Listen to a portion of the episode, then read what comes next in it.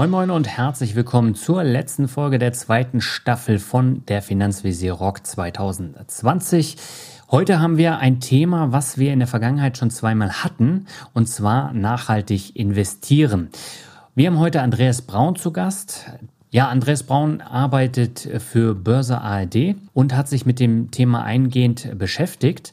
Aber Albert, warum haben wir denn das Thema Nachhaltigkeit ein drittes Mal jetzt schon im Podcast? Naja, zum einen, weil unsere Hörerinnen und Hörer sich das wünschen und zum anderen, weil sich da auch immer eine ganze Menge tut. Da muss man einfach am Ball bleiben. Und wie gesagt, der gute Herr Braun hat ja eben querbeet einmal in seinem Buch Nachhaltig investieren, Simplified, das ist eigentlich die Basis unseres Gesprächs ja gewesen, einmal querbeet alle möglichen Bereiche eben des nachhaltigen Investierens besprochen. Klar, natürlich die klassischen ETFs, die Fonds, aber eben auch solche Sachen wie Direktinvestitionen, sei es jetzt in, äh, ja, wie soll ich sagen, äh, Fischfarmen hat er nicht drin, aber irgendwelche ja, Wälder und, und Felder und solche ganzen Geschichten und welche Möglichkeiten man da eben hat. Das wird in dem Buch äh, eigentlich ganz gut ähm, angesprochen. Hier hat er einen Bereich Wald, Wind, Sonne, ne, Direktinvestments, Robo-Advisors, grüne Riester, Altersvorsorge, nachhaltig mit staatlicher Förderung. Das sind so ein paar, paar Stichworte. Also letztendlich einmal querbeet. Und äh, ja, da möchten wir dich als unseren Hörer, Hörerin mitnehmen, um dann nochmal ein Wrap-up zu kriegen. Was ist eigentlich so 2020 Stand der Dinge? Alles klar. Bevor wir losgehen, nochmal ein kurzer Verweis auf den 24. Oktober. Da kannst du uns persönlich kennenlernen in München und zwar auf dem äh, FinCamp. Alle weiteren Informationen findest du auf fincamp.de. Und Albert, nach wie vor ist der Status, das findet statt, auch wenn Corona da nochmal aufflammen sollte. Auf jeden Fall. Also wir hatten ja jetzt gerade den Point of No Return. Stornefristen sind alle durch. Es melden sich immer mehr Leute an. Wir sind da total bullish. Und ich kann einfach nur mal sagen, hat mit dem Seminar ja im Juni auch geklappt. Sollte es nicht klappen, kriegen alle ihr Geld zurück. Das ist unsere Corona-Garantie. Also wir würden uns freuen, dich da in München zu sehen. Ist wieder eine illustre Runde, die wir da zusammengetrommelt haben, die du auf www.findcamp.de dir angucken kannst. Und ja, dann ist es ja eben, wie du schon sagtest, äh, Daniel, wir sind schon fertig mit der zweiten Staffel. Genau. Das ist schon brutal. Das heißt, wir haben jetzt ja wieder ein bisschen Pause und wenn du meine Liebe, meine Liebe, ein bisschen Lust hast, dir noch was anderes anzuhören. Daniel ist wieder auf Abwägen, hat sich einen neuen Podcast angelacht, der heißt Mehr Mut zum Glück.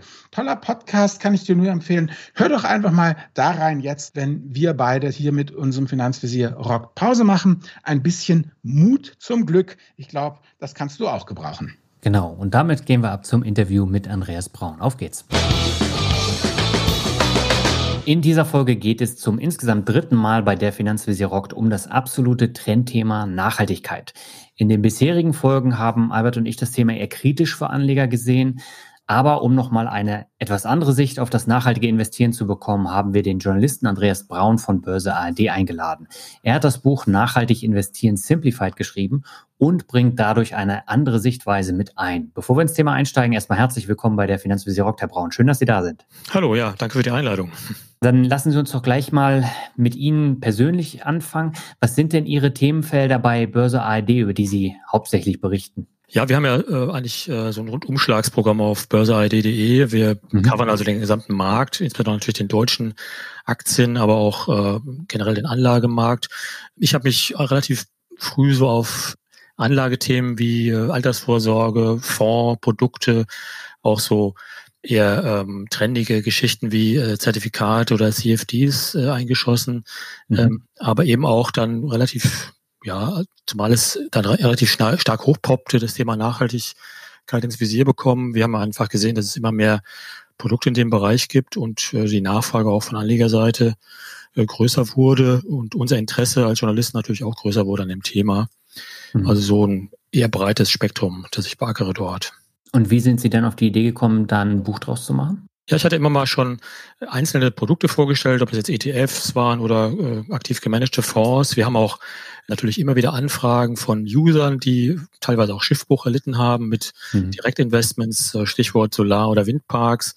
Da bot sich das eigentlich an, mal zu schauen, ob auch eine größere Publikation von Interesse ist. Also wir haben gemerkt, oder ich habe gemerkt, das ist ein Trendthema, haben Sie gerade schon äh, angedeutet auch. Äh, ja. Das Interesse ist stark gewachsen, auch von großen Investoren ist Interesse stark gewachsen, die Produktpalette ist größer geworden. Also das war ein Motivator und dann gab es einfach eine Anfrage auch vom Finanzbuchverlag, ob ich mir äh, das zutrauen würde, sowas natürlich in der gebotenen Eile auch dann äh, zu machen. Ein Simplified Buch, ich hatte vor einigen Jahren schon mal was zum Thema, auch eher so ein äh, Nischenthema Social Trading geschrieben. Da sind mehrere Dinge zusammengekommen und für mich war das einfach eine spannende Geschichte, mich da mal in dieser größeren Publikation dann auszutoben auch und selber noch ein bisschen dazu zu lernen, zu recherchieren und zu versuchen, das so auf Privatanlegerniveau runterzukochen natürlich auch. Richtet sich das Buch dann eher an absolute Einsteiger in dem Bereich oder auch an fortgeschrittene nachhaltige Anleger? Ja, ich würde sagen beides. Also der Einsteiger bekommt vielleicht einfach mal ein Gefühl dafür, wie dieses Universum aufgestellt ist, was nachhaltig überhaupt bedeutet. Es geht ja auch mit Begriffsbestimmungen los mhm. und führt dann so ein bisschen ein in diese ganzen Klimadebatten und UN-Konferenzen, die quasi unsere, unser Framework sozusagen eingerichtet haben. Ja. Und stellt dann so bestimmte Ansätze vor, wie man sortieren kann oder filtern kann, Produkte. Also das ist schon für den Einsteiger, aber auch für den fortgeschrittenen Interessenten, sage ich jetzt mal, gedacht, der konkrete Ideen braucht vielleicht, worin er jetzt konkret investiert oder wo er konkret Produkte findet, worauf er achten sollte bei diesen Produkten.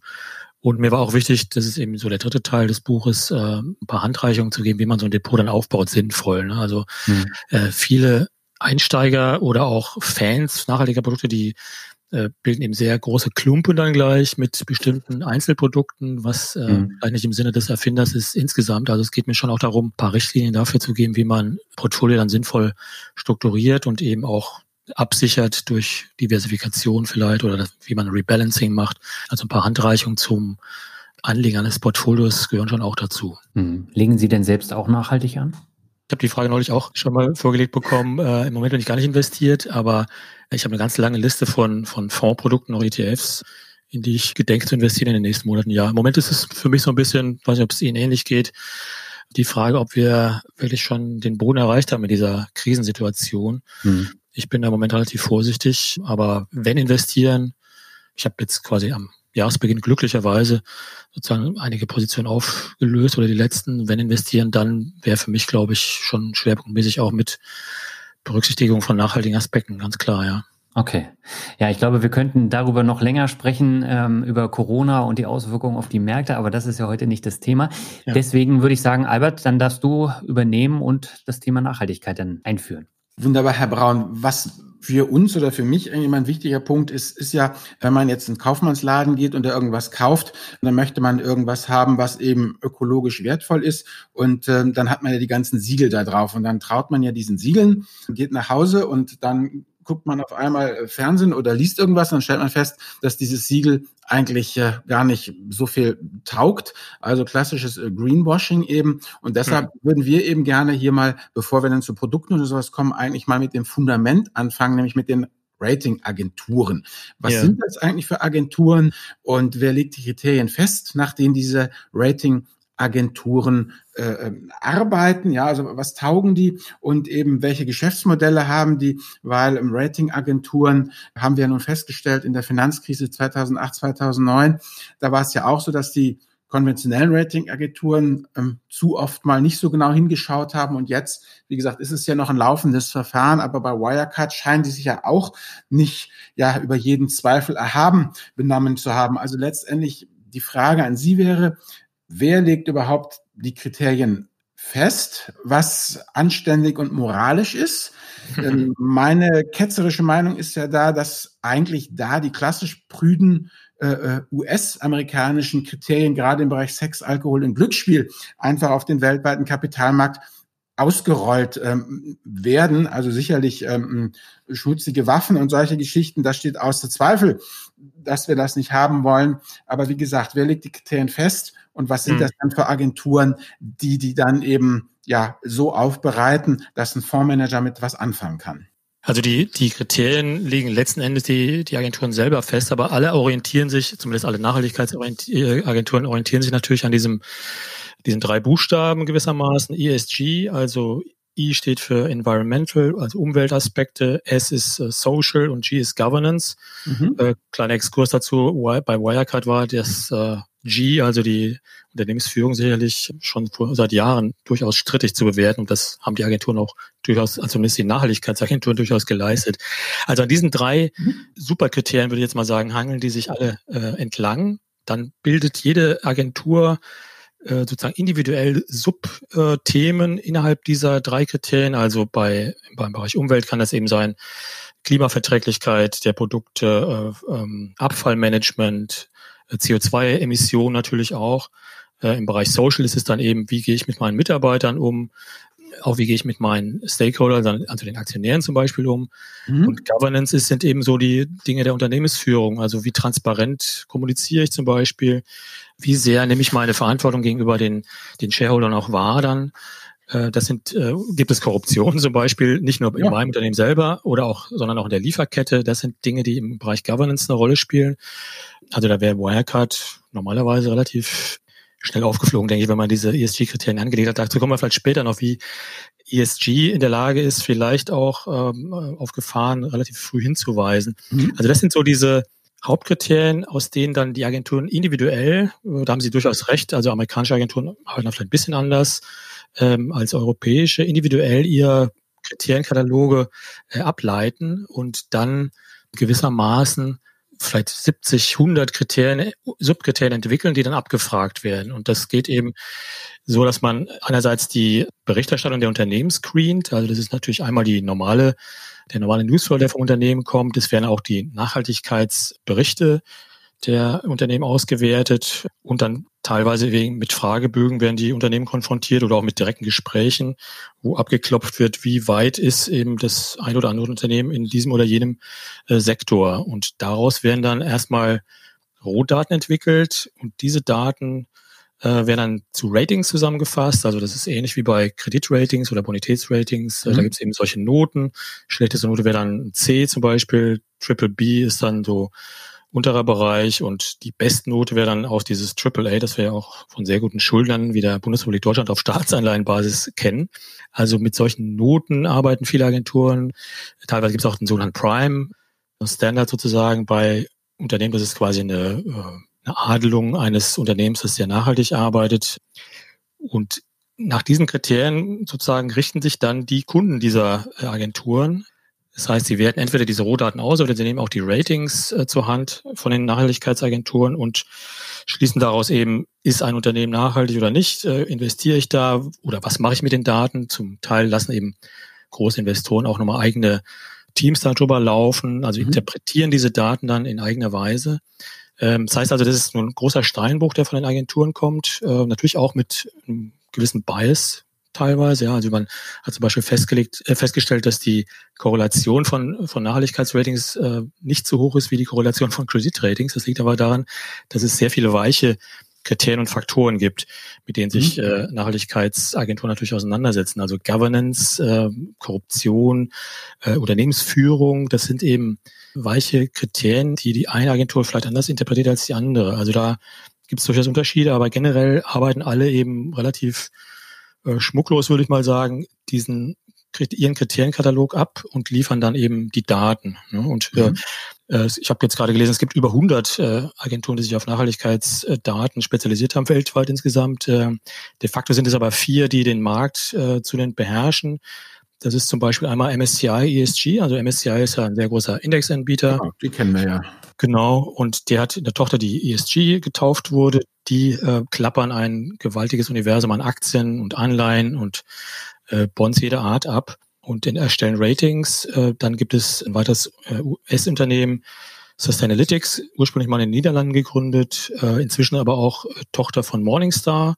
Das ist eine mhm. Fondsratingagentur, die sich ebenfalls schon seit, glaube ich, zwei Jahrzehnten auf Nachhaltigkeitsratings spezialisiert haben.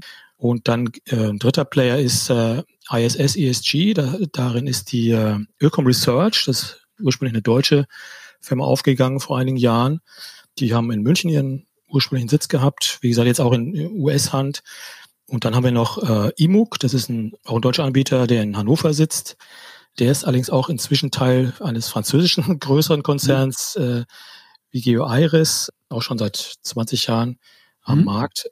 Die arbeiten zum Beispiel stärker im Beratungsgeschäft, würde ich jetzt mal sagen. Das heißt, die konfektionieren auch ihre Ratings auf Kundenwunsch. Das heißt, wenn ein Vermögensverwalter, eine Pensionskasse, eine Versicherung auf äh, Immobilien zukommt, dann ähm, überlegen die, wie können wir Daten erheben oder die Daten erheben, die du eben genau möchtest von den Unternehmen und fassen die entsprechend zusammen und, und aggregieren diese Daten.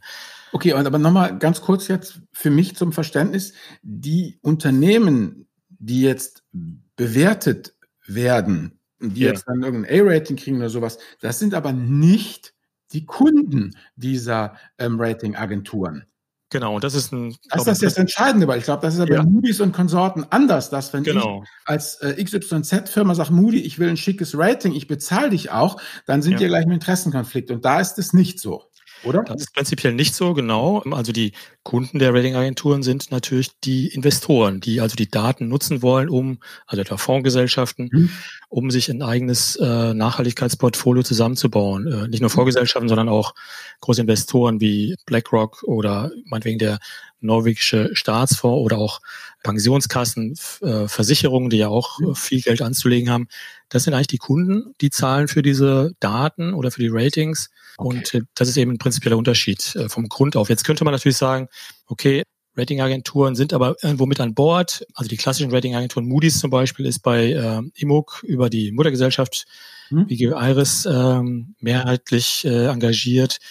Und MSCI ist sozusagen auch eine, Datenkrake, die andere Dinge natürlich auch tut. Ja, ähm, also da äh, es gibt ja auch die Forderung, dass wir noch eine große europäische Nachhaltigkeitsagentur brauchen. Da könnte man so ein bisschen eine Machtzusammenballung äh, vielleicht unterstellen, aber prinzipiell ist eben der zahlende Kunde nicht das Unternehmen, das dann das Rating bekommt, ja. Und das ist ja schon mal wirklich eben ähm, wichtig. Dann hätte ich noch mal eine Frage und zwar zur Transparenz, weil Sie sagten ja, dass, dass jeder etwas anders gewichtet. Das ist mir auch schon aufgefallen, wenn man jetzt zum Beispiel einen ESG-ETF, was ich, ich hatte da mal einen von iShares und einen hatte ich eben von DBX-Trackers, ja, und die einen hatten sich sozusagen für ein ethisches Total entschieden und die anderen für ein ethisches BP. Und da habe ich mir schon gewundert, warum mhm. Äh, für die einen jetzt ja äh, total ethisch war und, und BP nicht, ja, und, und gerade und das andere gerade umgekehrt. Und manchmal findet man, dass, dass Amazon dabei ist und Oracle nicht oder solche Geschichten. Ich ja. vermute mal, das liegt dann einfach an den Kriterien, die da ganz zugrunde liegen. Kann man die irgendwie als Interessierter, ja, wenn ich jetzt einen ESG-ETF erwerben möchte, kann ich mir das irgendwie runterladen, diese Kriterienkataloge, nach denen da bewertet wird oder ähm, soll und muss ich da einfach drauf vertrauen als Anleger, dass das schon alles mit rechten Dingen zugeht? Also die Filter äh, sind teilweise öffentlich verfügbar. Also bei MSCI ist relativ vorbildlich. Da kann man natürlich relativ genau einsehen, nach welchen Ober-, Unter- und Mittelkriterien da Unternehmensdaten ausgewertet werden. Was dann natürlich am Ende dabei rauskommt oder wie diese dann interpretiert werden, das ist natürlich noch eine andere Geschichte. Ne? Aber äh, die sind relativ transparent, welche Kriterien sie anlegen. Okay. Und was so diese Ausschlüsse angeht, ähm, das kann man ja auch teilweise den Indizes ansehen. Also es gibt eben Indexanbieter, die bestimmte Branchen generell ausschließen bei bestimmten Indizes, andere tun das nicht. Da ist natürlich der aktive Anleger gefragt, da kommen wir vielleicht noch drauf. Genau. Ähm, der sich die Indizes auch genauer anschaut, äh, wie deren Logik ist irgendwo. Und das gilt natürlich auch für aktiv gemanagte Fonds. Auch ein Fonds sollte bestenfalls beschreiben, welches Nachhaltigkeitskonzept er, er nutzt und nach welchen Kriterien er Unternehmen screent und, und auswählt. Also ich denke, man muss wirklich diese ESG-Daten als Rohstoff betrachten, aus denen dann die Investoren ein eigenes Konzept entwickeln. Äh, und das aufsetzen, das sollte natürlich auch möglichst äh, kommuniziert werden, klar. Gut, also das ist aber jetzt schon mal wirklich interessant, weil ich denke mal, die erste Quintessenz, die wir jetzt hier mal ziehen können, ist, wer einen ETF auf den MSCI World kauft oder auf den MSCI Emerging Markets oder auf einen von den klassischen Indizes, der kann einfach zugreifen und es ist gerade egal, ähm, welchen ETF er kauft, weil die unterliegenden Kriterien sind immer gleich. Aber zwei ESG-ETFs können sich eben durchaus ähm, Grund, also nicht grundsätzlich, aber die können sich durchaus schon in erheblichem Maße unterscheiden. Also das bedeutet, ähm, dass wir, denke ich mal, festhalten können, dass ähm, du, wenn du jetzt hier diesen Podcast gehört hast und jetzt losziehen willst und eben dir einen ähm, äh, äh, äh, grünen oder ethischen oder sozial verantwortlichen ETF kaufen willst, durchaus tiefer graben musst als derjenige, der einfach nur so einen klassischen Brot- und Butter-Index äh, letztendlich investieren will. Was uns jetzt noch interessiert, das wäre hier noch eine Frage, Herr Braun. Wie ist das eigentlich mit dem Thema Nachhaltigkeit bei den großen ETF-Anbietern wie BlackRock? Weil die sind ja selbst auch bei Tabakfirmen und Waffenherstellern ähm, investiert. Wird das da abgespalten in eine eigene äh, GmbH, AG oder, oder wie, wie stehen eigentlich solche Großanbieter zu diesen Themen? Also abgespalten glaube ich nicht bei BlackRock. Ähm, ich habe vorhin nochmal den äh, jährlichen Brief von Larry Fink, das ist der Gründer und Chef von BlackRock, mir angeschaut, der das Thema Nachhaltigkeit jetzt äh, sehr groß fahren will. Mhm. Natürlich haben die mehrere Interessen sozusagen unter einen Hut zu bringen. Also einmal sind sie natürlich über diese äh, iShares, also die ETFs, die, die BlackRock ähm, entwickelt hat und vermarktet, überall an Bord, auch bei äh, Unternehmen, die sich selber vielleicht nicht als nachhaltig betrachten. Auf der anderen Seite ähm, legen sie immer stärker Wert auf das Thema und mhm. äh, haben auch angekündigt, dass sie sich in Anführungszeichen aktivistischer einbringen wollen, zum Beispiel auf Hauptversammlungen, wenn sie mhm. den Eindruck haben, dass äh, Unternehmen eben auf diesem Weg in Richtung Nachhaltigkeit nicht schnell genug vorankommen.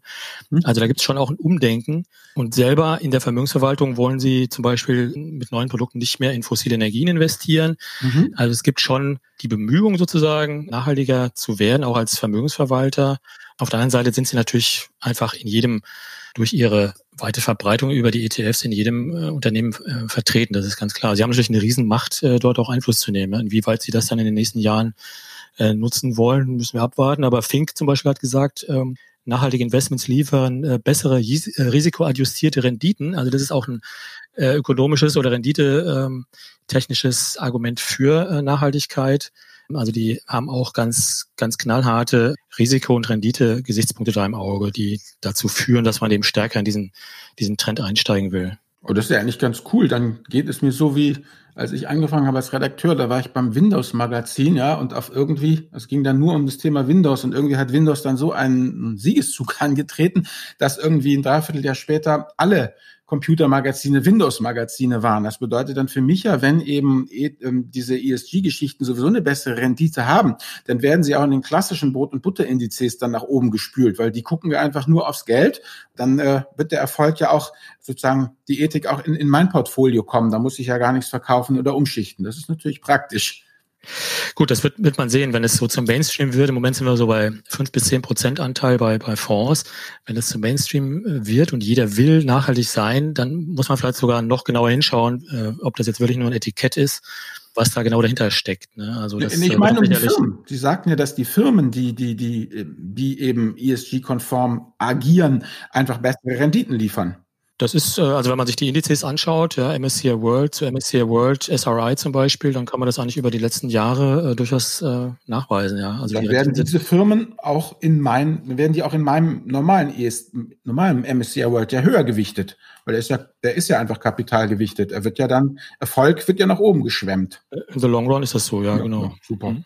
Ja. Okay, ich denke, jetzt haben wir mal die Ratingagenturen besprochen. Bevor wir jetzt auf die Anlagestrategien kommen mit Daniel, hätte ich noch mal eine Frage an Sie jetzt. Wie gesagt, ähm, der letzte ESG-Podcast ist ja schon zwei Jahre zurück von uns. Wie ist denn eigentlich momentan, Herr Braun, State of the Art beim nachhaltigen Anlegen? Welche Anlageklassen, nur ganz grob, kurz aufgezählt, stehen mir aktuell im Jahr 2020 zur Verfügung als Privatanleger? Also in welche Anlageklassen, Aktien, Anleihen, Bitcoin, Immobilien, was weiß ich, kann ich mich ja jetzt sozusagen ethisch, moralisch investieren, reinbegeben?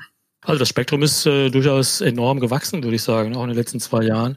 Äh, natürlich äh, habe ich Aktien als Anlageform. Äh, Green Bonds sind sozusagen Anleihen, die äh, so einen Anspruch haben, mit dem Geld, was in sie investiert wird, dann ökologische oder soziale Produkte zu verfolgen. Ein zweiter äh, Aspekt natürlich ETFs und Fonds auch in, in vielerlei Abmischung und und Ausrichtung, da kommen wir vielleicht noch drauf. Es gibt eine Anlageklasse, die mir bisher noch gar nicht so geläufig war, das sind diese Mikrofinanzfonds. Da gibt es zwar nur eine kleine Anzahl in Deutschland äh, zugelassene Fonds, aber die äh, ermöglichen sozusagen in Mikrokredite in sogenannten Entwicklungsländern zu investieren. Das sind dann tausende Kredite von Handwerkern oder kleinen Gewerbetreibenden, die dann gebündelt werden in diesen Fonds, haben auch gewisse Ausfallrisiken, aber laufen eigentlich so renditetechnisch fast ein bisschen wie Festgeld, würde ich sagen. Also zwei, drei Prozent im Jahr mit relativ geringen Schwankungen. Das ist so ein neuer Aspekt. Dann haben wir Crowd-Investing-Plattformen, die sich spezialisiert haben auf äh, nachhaltige Projekte.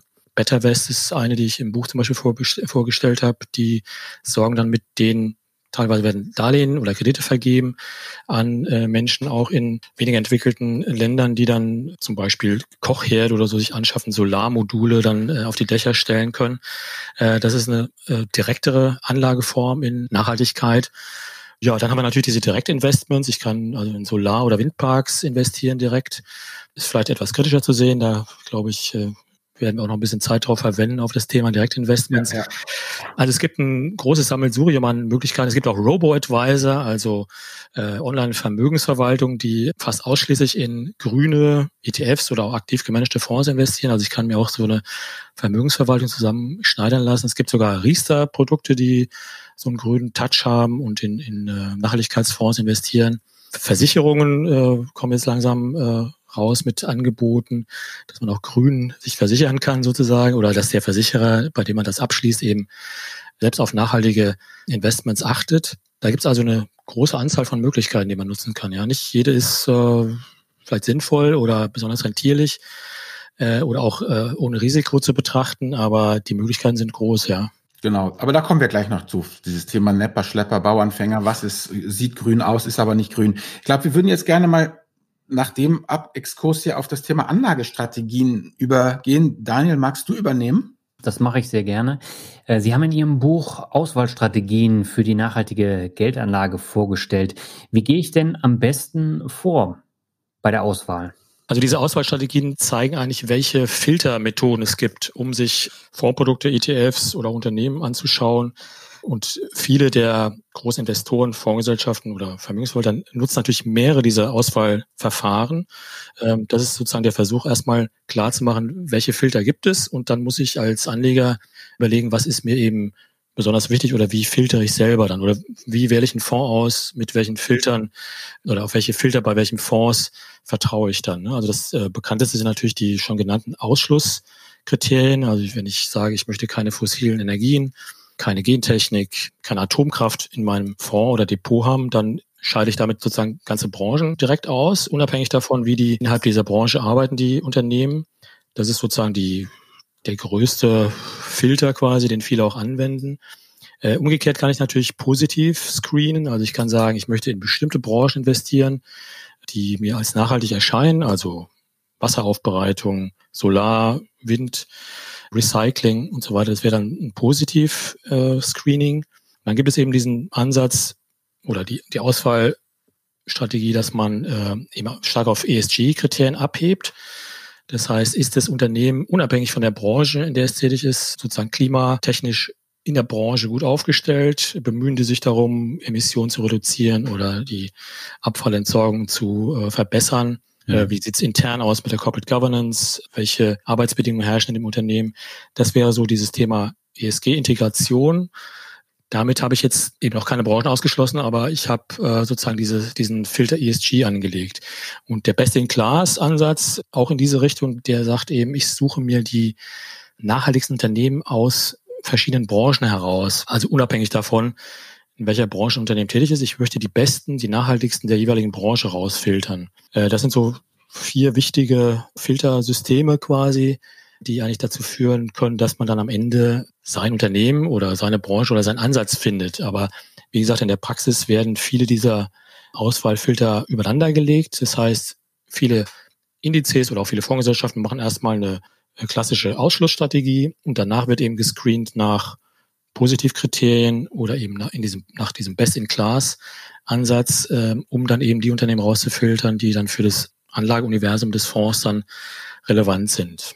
Aber habe ich da am Anfang als ganz unbedarfter Anleger, der jetzt mal äh, die ersten Schritte in die Nachhaltigkeit bei der Geldanlage gehen möchte, nicht gleich schon ein Problem, dass ich erstmal diese Abkürzungen schon habe und äh, die wahrscheinlich gar nicht kenne, also ESG, SRI, SDG, damit geht's ja schon los, ne? Ja, Gut, da soll das Buch natürlich auch ein bisschen Abhilfe schaffen. Ähm, ESG haben wir natürlich schon erklärt, ja, also das ist äh, Umwelt, Soziales und Unternehmensführung. SRI ist eigentlich so ein Überbegriff über Socially Responsible Investing. Also damit sind alle Unternehmens- oder alle Anlageformen gemeint, die sich diesem Gedanken verpflichten, ethisch oder ökologisch oder nachhaltig anzulegen. Mhm. Das ist eher so ein Begriff, der sehr schwammig ist, aber der so als als Einstiegstor quasi gelten kann für verantwortliches, äh, so wäre die deutsche Übersetzung, verantwortliches äh, Investieren. Die SDG sind ähm, wichtig, wenn man in Richtung Positivkriterien denkt. Das sind nämlich die Sustainability Development Goals, also die mhm.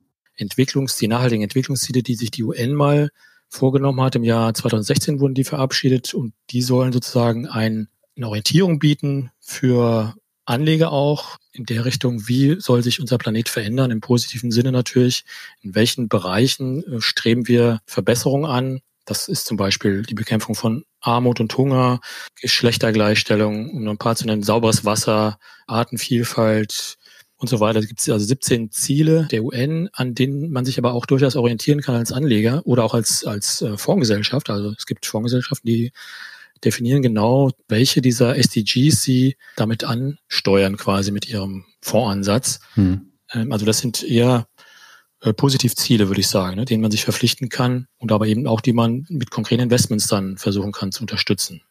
Ja, ich wollte nur sagen, damit hätten wir schon mal so drei Kürzel so ein bisschen äh, dechiffriert. Es gibt natürlich noch viel mehr, aber das sind so die wichtigsten, glaube ich, ne, die so ein bisschen äh, die Leitplanken sind für nachhaltige Investoren heute auch. Jetzt ist es ja so, wenn wir über Geldanlage sprechen, geht es ja häufig auch um das Thema Diversifikation.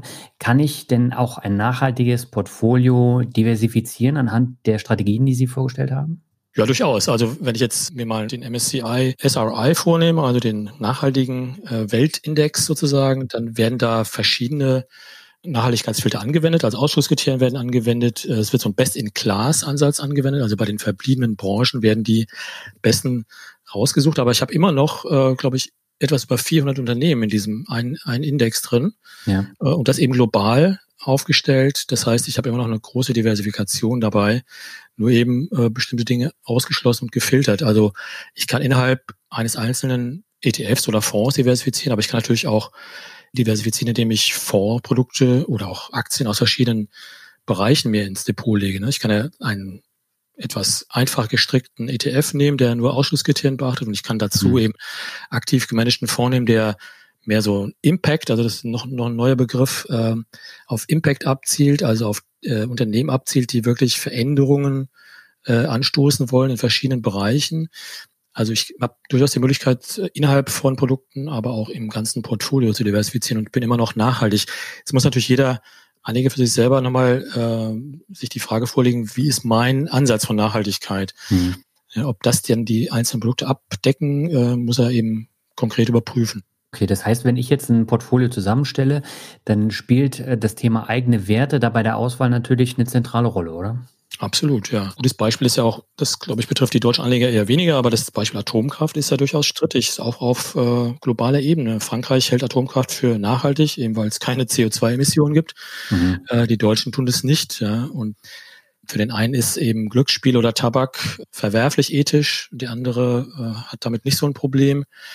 Äh, jetzt könnte man sogar sagen, bei einem Versorger kann man ja auch äh, jemanden ins Depot legen, der eben in einem Wandel, Wandlungsprozess ist, also der vom Verstromer fossiler Brennstoffe hin zum Öko-Anbieter ist. Das gibt's ja durchaus auch. Hm. Also das sollte sich jeder Anleger vorlegen und dann seine eigene ähm, Lesart in diesem Bereich finden oder sein eigenes Nachhaltigkeitskonzept. Also ob man jetzt stark puristisch ist oder eben da etwas, äh, ein etwas breiteres Spektrum abdecken will. Ja, das ist ja häufig dann auch ein Diskussionspunkt. Ich hatte letztes Jahr ein Interview mit einem nachhaltigen DWS-Fondsmanager und äh, da ging es eben auch um die Kriterien und um einen Nachhaltigkeitsfonds. Und äh, da ging es unter anderem darum, dass Unilever da eine große Position hat, die aber auch kritisiert werden, weil sie beispielsweise ähm, irgendwie auf Palmölplantagen mit Kindern arbeiten. Da gab es einen Artikel. Ja. Und bei Nestle ist es ja ähnlich beim Thema Wasser. Und das sind immer so Werte, wo sehr häufig diskutiert wird. Ähm, ganz ausschließen kann ich das aber nicht, dass ich da so ein Unternehmen drin habe, was nicht zu 100 Prozent Nachhaltigkeit arbeitet. Ja, ich muss mich irgendwo natürlich auf die Logik des Index oder eben ja. das Fondsmanagement verlassen und auch darauf hoffen, vielleicht das sogar einfordern, dass eben mhm. stark informiert wird oder transparent informiert wird über Investitionsentscheidungen. Es gibt ja eben monatliche Berichte oder Quartalsberichte äh, von Fondsmanagern auch äh, zum Thema Wirecard. Ist ein bisschen Exkurs jetzt, kann man das mhm. ja auch mit, mit großem Genuss teilweise lesen wie dann bei einem einer großen deutschen Fondsgesellschaft eben die Position selbst in einem ESG-Fonds noch relativ groß äh, gehalten wurden. Ja. Da muss man eben interpretieren, ob man das, ob man dem folgen kann oder nicht. Also es gibt aber Fondsgesellschaften, die genau sagen, wann sie, warum welches Unternehmen aufgenommen haben oder auch ausgeschlossen haben, weil eben bestimmte Dinge wie Korruption oder Kinderarbeit in der Lieferkette zum Beispiel aufgetreten sind. Ich denke, eine Fondsgesellschaft, die das transparent macht, ist vielleicht zu bevorzugen dann auch. Ja. Wie sieht's denn mit der monetären Rendite aus? Habe ich als nachhaltiger Anleger eine bessere Rendite als so ein konventioneller Anleger? Also wir hatten schon die, die Indizes angesprochen, die äh, also im nachhaltigen Bereich zum großen Teil besser laufen als die konventionellen Indizes. Das kann man jetzt wirklich mit dem Blick auf mehrere Jahre Performances sagen. Ich hatte auch ein Interview mit dem Ali Masaba von Morningstar, die ja auch an der Ratingagentur beteiligt sind, nämlich mhm. Äh, Sustainalytics der wollte sich da nicht so festlegen, dass die Rendite jetzt höher ist, aber die Schwankungsneigung ist eben oft deutlich niedriger. Das heißt, ich senke das Risiko oft, indem ich äh, stärker nachhaltig investiere bei gleicher Rendite oder ich habe bei gleichem Risiko etwas höhere Rendite. Also das kann man im Aktien- und Fondsbereich schon sagen, aber natürlich gibt es auch andere Anlageformen, wo mir deutlich höhere Risiken ins Haus stehen. Also Stichpunkt Direktinvestments oder auch Bonds von einzelnen Unternehmen oder auch einzelne Unternehmen als Aktie selber. Ja. Ähm, da ist natürlich oft das Risikorenditeprofil nicht so ganz klar im, im großen Maßstab, aber ist, glaube ich, das hat sich, die Erkenntnis hat sich wirklich durchgesetzt und führt ja auch dazu, dass die Nachfrage stark gestiegen ist von institutioneller Seite auch, dass man mit nachhaltigen Investments durchaus äh, zumindest ebenbürtige Renditen erzielen kann, ja. Albert, dann würde ich sagen, dann kommen wir mal zum Punkt Produktauswahl. Da übergebe ich wieder an dich. Ja, danke. Also wie gesagt, jetzt äh, haben wir ja schon festgestellt, wer ernsthaft und ehrlich sich um das Thema Nachhaltigkeit bemüht, der holt sich auch eine gewisse Menge Arbeit ins Haus. Also so einfach mal äh, kaufen und dann war's das. Das ist nicht, dann wird es nämlich zum Ablasshandel. Und jetzt bin ich aber trotzdem jetzt ein engagierter, aktiver ähm, Anleger, weil das ist man dann ja eigentlich auch. Hm, da stelle ich mir jetzt natürlich die Frage, Herr Braun, wenn ich jetzt ähm, alle meine Finanzen mal so angucke, von den Basics über die Bankverbindung, Sparbuch, Tagesgeld, ähm, über eben ja Direktanlage, Direktinvestments, Beteiligung wie eben Fonds. Wie finde ich da eigentlich das richtige Produkt? Also wo muss ich suchen? Und vor allem eben, wie erkenne ich eben diese grün gewaschenen Nepper, Schlepper, Bauernfänger? Weil ähm, dieses Thema Grün, wenn da jetzt alle draufspringen, es ist ja einfach auch eine Möglichkeit, es ist ja ein Vertriebsargument. Ja, wenn ich einfach sage, guck mal hier, ich habe ja einen tollen Ökofonds, dann äh, komme ich durchaus ja schneller in die Tür, als wenn ich das nicht habe. Das heißt, mal ganz, ganz plump gesprochen, ich möchte gerne meine Bank, mein Sparbuch, mein Tagesgeld erstmal ähm, ja, ökologisch, grün, nachhaltig aufstellen. Wo soll ich da gucken? Was würden Sie mir ganz konkret ähm, empfehlen, äh, was ich tun kann als Anleger? Gut, angefangen bei der Bank. Es gibt äh, eben seit Jahrzehnten eigentlich schon eine ganze Reihe von nachhaltigen Banken auch, ähm, die sich um das Thema bemühen. Äh, nachhaltig deswegen, weil sie selber auch ihre Kreditvergabe äh, nachhaltig ausrichten. Das heißt, sie vergeben eben keine Kredite an Unternehmen, die sie für ethisch oder äh, ökologisch äh, zweifelhaft halten. Andererseits auch ihre eigenen äh, Anlagemittel nachhaltig investieren. Darüber gibt es auch dann durchaus größere Dokumentationen zu lesen von den Banken. Ähm, da gibt es in Deutschland, ja, ich würde sagen, zehn, zwölf Banken, die in Frage kommen, die auch eben Depot dann anbieten, äh, über das man bestimmte Fonds kaufen kann. Also ich will jetzt keine Schleichwerbung machen, aber die größten sind natürlich die Triodos Bank, mhm. die in Deutschland einen großen Sitz hat, eigentlich eine niederländische Bank. Dann haben wir die Ethikbank, zum Beispiel die Umweltbank, selber auch ja börsennotiert, äh, die GLS Bank. Da sind so vier Banken, die äh, dem Thema nicht seit langem verpflichtet sind, teilweise auch kirchliche Wurzeln haben. Ähm, also da ist das Thema schon seit Jahrzehnten eigentlich ganz gut aufgehoben und die verpflichten sich eben in ihrer eigenen in ihrem Geschäftsgebaren schon auf gewisse Nachhaltigkeitsziele. Ähm, natürlich ziehen jetzt viele äh, Geschäftsbanken nach und wollen selbst auch nachhaltiger sein, ihren eigenen CO2-Fußabdruck verkleinern. Da muss man halt im Einzelnen hinschauen, ähm, vielleicht wenn jemand die Nachhaltigkeitsberichte der Banken selber mal liest, ob das dann in Frage kommt für jemanden, der wirklich schon bei der Auswahl der Bank oder des Depots äh, möglichst nachhaltig sein will. Also ich kann, wenn ich das möchte, kann ich all das, was ich von konventionellen Banken kriege, kriege ich auch von nachhaltigen Banken. Also ja, jein, würde ich sagen. Konto, Depot. Also das ist ja so die, yeah. diese die Basics. Also ich brauche ein Girokonto, genau. Gehalt. ja. Sparbuch schrägstrich Tagesgeld, also um irgendwie Geld zu deponieren. Und dann brauche ich noch ein Depot. Ja. Das kriege ich praktisch nachhaltig, wenn ich das möchte. Das kriege ich teilweise nachhaltig, genau. Es gibt auch nachhaltige oder grüne Sparbriefe der einzelnen Anbieter. Da muss man sich bei den einzelnen Banken anschauen, was genau man will. Also es gibt äh, auch Depots natürlich im Angebot von Triodos oder GLS. Okay. Da muss man sich die Kostenstruktur halt mal anschauen, ob die dann auch zum eigenen Geschmack passt. Äh, natürlich habe ich Transaktionsgebühren oder, oder Fondsaufschläge, äh, mhm. aber da gibt es teilweise Rundumpakete, äh, auch, auch äh, Aktien, die direkt angeboten werden, mit nachhaltigem Screening sozusagen, mhm. mhm. äh, gibt es durchaus. Also den, den One-Stop-Shop für den nachhaltigen ähm, Bankkunden und Anleger gibt es. Gut. Da muss man sich halt im Einzelnen fragen, wie gesagt, ob die Produktpalette, die dort angeboten wird, auch ausreichend ist, ob ich für jeden ETF oder jeden aktiv gemanagten Fonds dort bekomme. Das ist nicht immer der Fall. Aber im Prinzip geht es, ja. Okay, und wie sieht es mit den Kosten aus?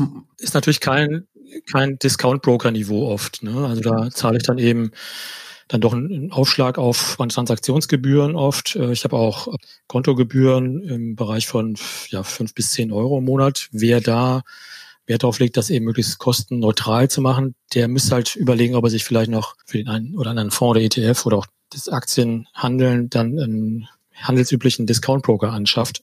Ja, wie gesagt, es ist im Rahmen der normalen Kosten, denke ich. Wunderbar. Gut, dann habe ich das. Wie gesagt, jetzt gehen wir mal weiter. Wie gesagt, was wir ja schon besprochen hatten, waren ja die ETFs. Wenn ich jetzt eben weitergehen möchte, lang und breit mit den ganzen Kriterien. Was mich jetzt eigentlich noch wirklich mal interessieren würde, ist, wie Sie das sehen, dieses Thema ethische Fonds, also im Sinne von, dass sie eben keine ETFs sind, sondern dass es da eben einen Beirat gibt, ja. der dann da mit den Leuten zusammenarbeitet. Und ich frage mich, wieso soll eigentlich ethisches Stockpicking besser funktionieren als dieses 0815 Stockpicking, was man eben nach Kennzahlen macht, die mit Ethik nichts zu tun haben. Ich habe mir mal ein bisschen angeguckt, wer da so Beiräte sind. Wie gesagt, ich bin mhm. mir sicher, dass das alles honorige Menschen sind, die auch nach bestem Wissen und Gewissen da was tun. Aber wie gesagt, ein Experte für technischen Umweltschutz beim BUND oder eine Frau, die wissenschaftliche Mitarbeiterin beim Institut Südwind ist, jemand, der Spezialistin für Menschenrechte und die Beziehung zwischen sozialen Organisationen ist. Sind diese Beiräte denn jetzt nun wirklich irgendwie qualifiziert, auch wirklich Aktien Investment herauszufinden, die dann nachhaltig auch lukrativ sind, weil es mag ja schon sein, dass man mit dieser Haltung eine ganze Menge Aktien ablehnen kann, so nach dem Motto, die wollen wir nicht. Aber darum geht's mir ja letztendlich bei meiner Altersvorsorge auch, aber nicht nur, sondern es geht mir auch darum, ja letztendlich gute Aktien zu finden. Also von mhm. daher frage ich mich, was man von diesen ethischen Fonds halten soll inwieweit die Placebo sind oder inwieweit die wirklich besser sind. Also die ETFs, die würde ich jetzt mal außen vor lassen. Die haben wir besprochen. Und das habe ich verstanden. Und da ist ja einfach das, was mir auch durchaus nahe kommt, ein systematisiertes ähm, Verhalten hinter. Nachhaltigkeitsfonds haben alle so eine Ethikkomponente natürlich. Ne? Mhm. Also viele Fondsprodukte eben auch stark auf diese Social- oder, oder Governance-Kriterien ab, aber in der Regel klappern die eben alle drei Aspekte dieses äh, ESG-Universums ab. Warum das Stockpicking besser ist? Hm. Also ich denke, die Erkenntnis, dass sich diese nicht finanziellen Kennziffern stark auch auf das, äh, die Unternehmensführung oder das, das Management eines Unternehmens Auswirkungen und damit auch auf der, dessen Zukunftschancen. Das ist, glaube ich, so in die allgemeine Finanzcommunity eingesickert. Äh, das zeigen eben auch die Ergebnisse ähm, renditetechnisch und die, äh, die Aufstellung von Unternehmen die Zukunftsgewandtheit von Unternehmen, dass eben die Beachtung solcher nicht finanziellen Kennziffern beim Stockpicking mhm. eben zu den normalen finanziellen Kennziffern mehr und mehr dazugehören und einfach auch einen Mehrwert liefern. Von daher würde ich schon sagen, das Stockpicking, das solche Kriterien beachtet, äh, ist langfristig erfolgreicher. Aber da müssen wir wahrscheinlich noch mal ein paar Jahre abwarten. Ich, also wie gesagt, die die Indizes und die Performances von nachhaltigen oder nachhaltigeren Unternehmen zeigen das eigentlich schon. Mhm. Ähm, zumindest, und man kann eben eben diese Risikokomponente gleich noch mit, mit reinnehmen. Also ich habe fahre ein geringes Risiko. Denken Sie nur an Atomkraft äh, oder also Klagerisiken, die ich habe im Bereich mhm. Atomkraft oder anderen Gentechnik zum Beispiel. Da sind ja auch nicht finanzielle Aspekte, die aber eben beim Stockpicking eine ganz große Rolle spielen können und mich als Investor einfach schützen auch vor gewissen Risiken. So, und jetzt die Beiräte. Ja, ich muss gestehen, ich habe mich mit diesen Beiräten gar nicht so intensiv mhm. befasst. Den einen oder anderen kennt man natürlich, äh, weil er eben in dem Bereich lange tätig ist. Also ich äh, schaue hier zum Beispiel auf den Herrn, Herrn Buschmann, der eben diesen Naturaktienindex auch mal mit definiert oder betreut hat. Ich denke, Beiräte haben die Funktion, so ein bisschen Expertise reinzuholen in die Fondsgesellschaften oder in die Anbieter. Die bestimmen aber nicht unbedingt, welches Unternehmen jetzt im Einzelnen dann aufgenommen wird in den Fonds, sondern die geben im Idealfall, würde ich sagen, Input, worauf muss ich achten, welche Kriterien sind wirklich sinnvoll und stichhaltig bei der Auswahl und vielleicht auch einfach Neuerungen aus der, aus der Wissenschaft oder der Methodik äh, einfließen zu lassen. Im Idealfall sollten sie vielleicht nicht die, die Asset Manager dann im eigentlichen Sinne sein. Ne? Das müsste dann das Fondsmanagement oder das Research äh, der einzelnen Anbieter dann ver, verantworten. Ich denke mal, wir haben ja jetzt auch darüber gut gesprochen. Ich persönlich muss auch sagen, bin einfach skeptisch, weil ich habe mir mal so ein paar hier von diesen Fonds rausgeguckt und wie gesagt, Ethik hin, Ethik her, aber drei Prozent Ausgabeaufschlag und 1,57 Prozent laufende Kosten, zum Beispiel beim GSL Bank Aktienfonds. Das, hm. Also, wie gesagt, das muss, glaube ich, jeder mit sich selber aufmachen, aber mir wäre es das nicht wert, muss ich ganz ehrlich äh, sagen. Aber das ist eigentlich auch nicht das Schlimmste, also wie gesagt, im ethische Bankverbindung, die Basics, das finde ich persönlich ganz gut. Direktanlage mit, mit ethischen ETFs kann ich auch mitgehen. Wo ich ein wirkliches Problem mit habe, muss ich ganz offen sagen, sind diese Direktinvestments. Da frage ich Sie einfach, ist das nicht einfach der klassische geschlossene Immofonds oder Containerfonds, nur halt mit dem Versprechen, ethisch zu sein? Da ist man doch dann auch wieder Kommanditist oder irgend sowas und hm. Äh, die Nahrungskette ist ewig lang und ich muss noch extra dafür zahlen, weil der Anbieter mir halt sagt, ähm, er muss halt eine irre lange Nahrungskette aus Beiräten und allen möglichen wissenschaftlichen, mehr oder minder wissenschaftlichen Studien finanzieren, damit auch alles wirklich gut läuft. Also da muss ich einfach sagen, Direktinvestments ist halt einfach ähm, nach all dem, was am grauen Kapitalmarkt die letzten 20 Jahre gelaufen ist, für mich äh, kein grünes, sondern eher ein, ein, rotes Tuch. Aber vielleicht kann sie das ja ein bisschen entkräften. Äh, muss ich nicht. ähm, also es ist, es ist eine äh, Anlageform, die ich einfach berücksichtigt habe im Buch, weil äh, wir einfach, ich festgestellt habe persönlich und auch wir als Redaktion des ARD Börsenportals, dass eben viele Menschen in dem Bereich sich tummeln, teilweise auch äh, durch Werbekampagnen eben erreicht werden von Anbietern, mhm. denen äh, einfach mal zu erklären, was es ist und dass es durchaus äh, mit hohen Risiken, nämlich Zweifel mit dem Risiko des Totalverlustes verbunden ist. Das ist, glaube ich, die Aufgabe auch im Buch. Wir haben nicht umsonst oder ich habe nicht umsonst dann auch eine Verbraucherschützerin interviewt zu dem Thema, die äh, auch einschlägige Erfahrungen gemacht hat. Ähm, man muss sich einfach äh, über bestimmte Rahmenbedingungen im Klaren sein. Also der Totalverlust besteht durchaus immer oder das, das Risiko des Totalverlustes und das sind eben ja oft nicht Immofonds oder Containerfonds, wie Sie gesagt haben, sondern es ist dann eben der Tropen Holzwald in Ecuador oder äh, eine Waldplantage sonst wo. Das ist durchaus auch wie, ganz, wie Sie ganz richtig gesagt haben, der graue Kapitalmarkt, der eben nicht stark reguliert ist. Und ob jetzt äh, dieser Wald oder diese Anpflanzung wirklich dort stattfindet, wie die Erträge sind, das ist eben schwer nachprüfbar im Einzelfall für den Anleger. Hm. Deshalb äh, natürlich, ja, rotes Rot würde ich nicht sagen, aber mit großer Vorsicht zu genießen und natürlich auch nur mit einem kleinen äh, Depotbestandteil, wenn überhaupt, äh, zu investieren. Ja, das wäre schon, schon mein Rat. Weil diese Direktinvestments sind ja auch die, wenn man mal ganz ehrlich ist, mit der tollsten Story. Also ich meine, in so einen drögen ESG-ETF zu investieren, ist natürlich nicht halb so sexy, wie am Grill sagen zu können.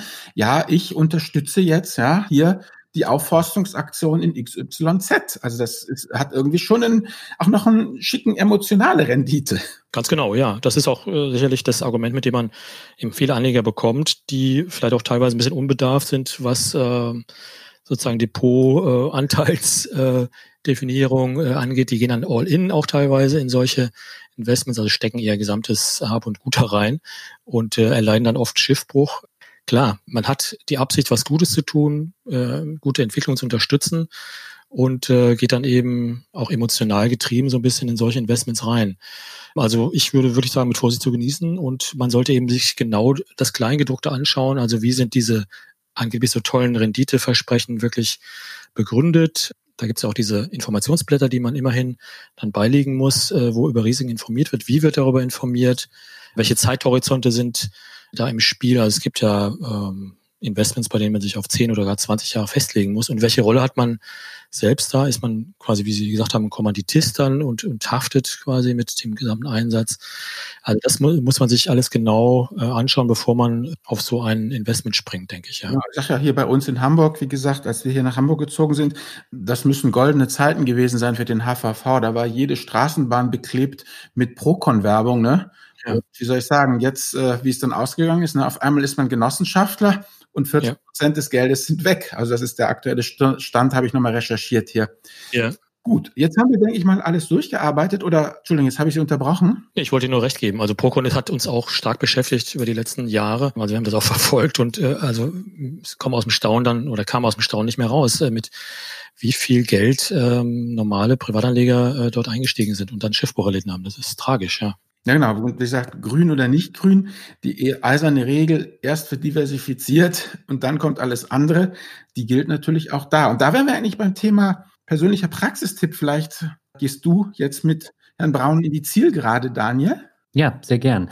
Jetzt haben wir ja alles mal kurz vorgestellt und sind auch bei so ein paar Sachen ins Detail gegangen. Wenn ich jetzt aber morgen loslegen möchte, wie starte ich mit der nachhaltigen Geldanlage? Also am Anfang steht aus meiner Sicht die, die gründliche Information über das ganze Spektrum an Anlagemöglichkeiten. Mhm.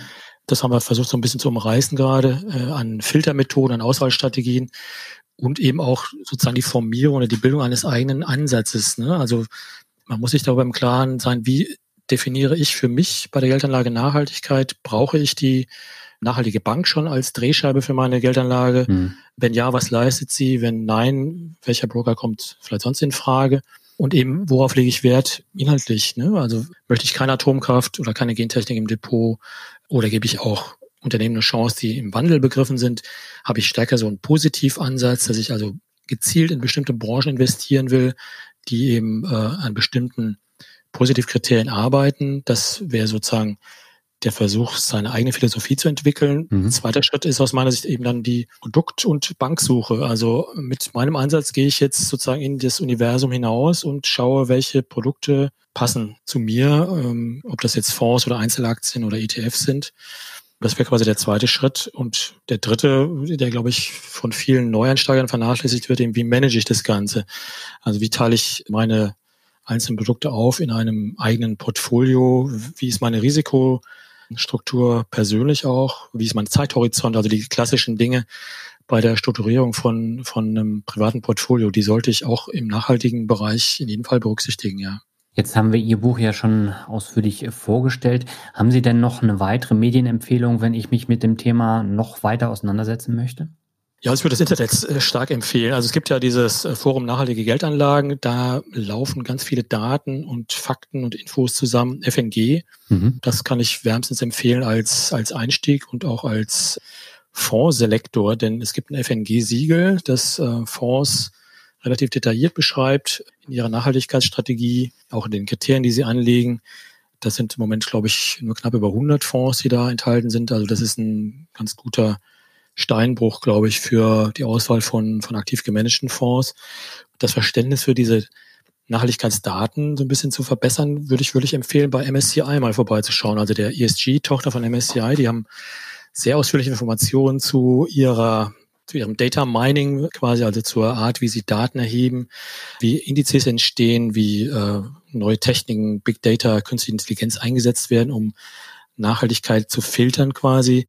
Mhm. Und dann kann man eben auch mal, äh, die haben einen Teil ihrer Datenbanken auch freigegeben für End-User. Da kann man wirklich sein Unternehmen mal eingeben und das Rating sich anschauen. Das wird dann aufgesplittet in diese drei Kriterien und man sieht auch die Entwicklung des Nachhaltigkeitsratings. Da kann man mal schauen, wie eine große Agentur Wirecard zum Beispiel oder auch wenn man eine Telekom oder eine BASF im Depot hat, seziert quasi. Das sind sehr spannende Medienempfehlungen, ja. Vielen ja, Dank. Aber auf Englisch, ne? Äh, MSCI ist auf Englisch, ja, das FNG ist natürlich äh, eine deutsche, deutsche Plattform, aber ist leicht lesbar auch die MSCI-Geschichten, ja.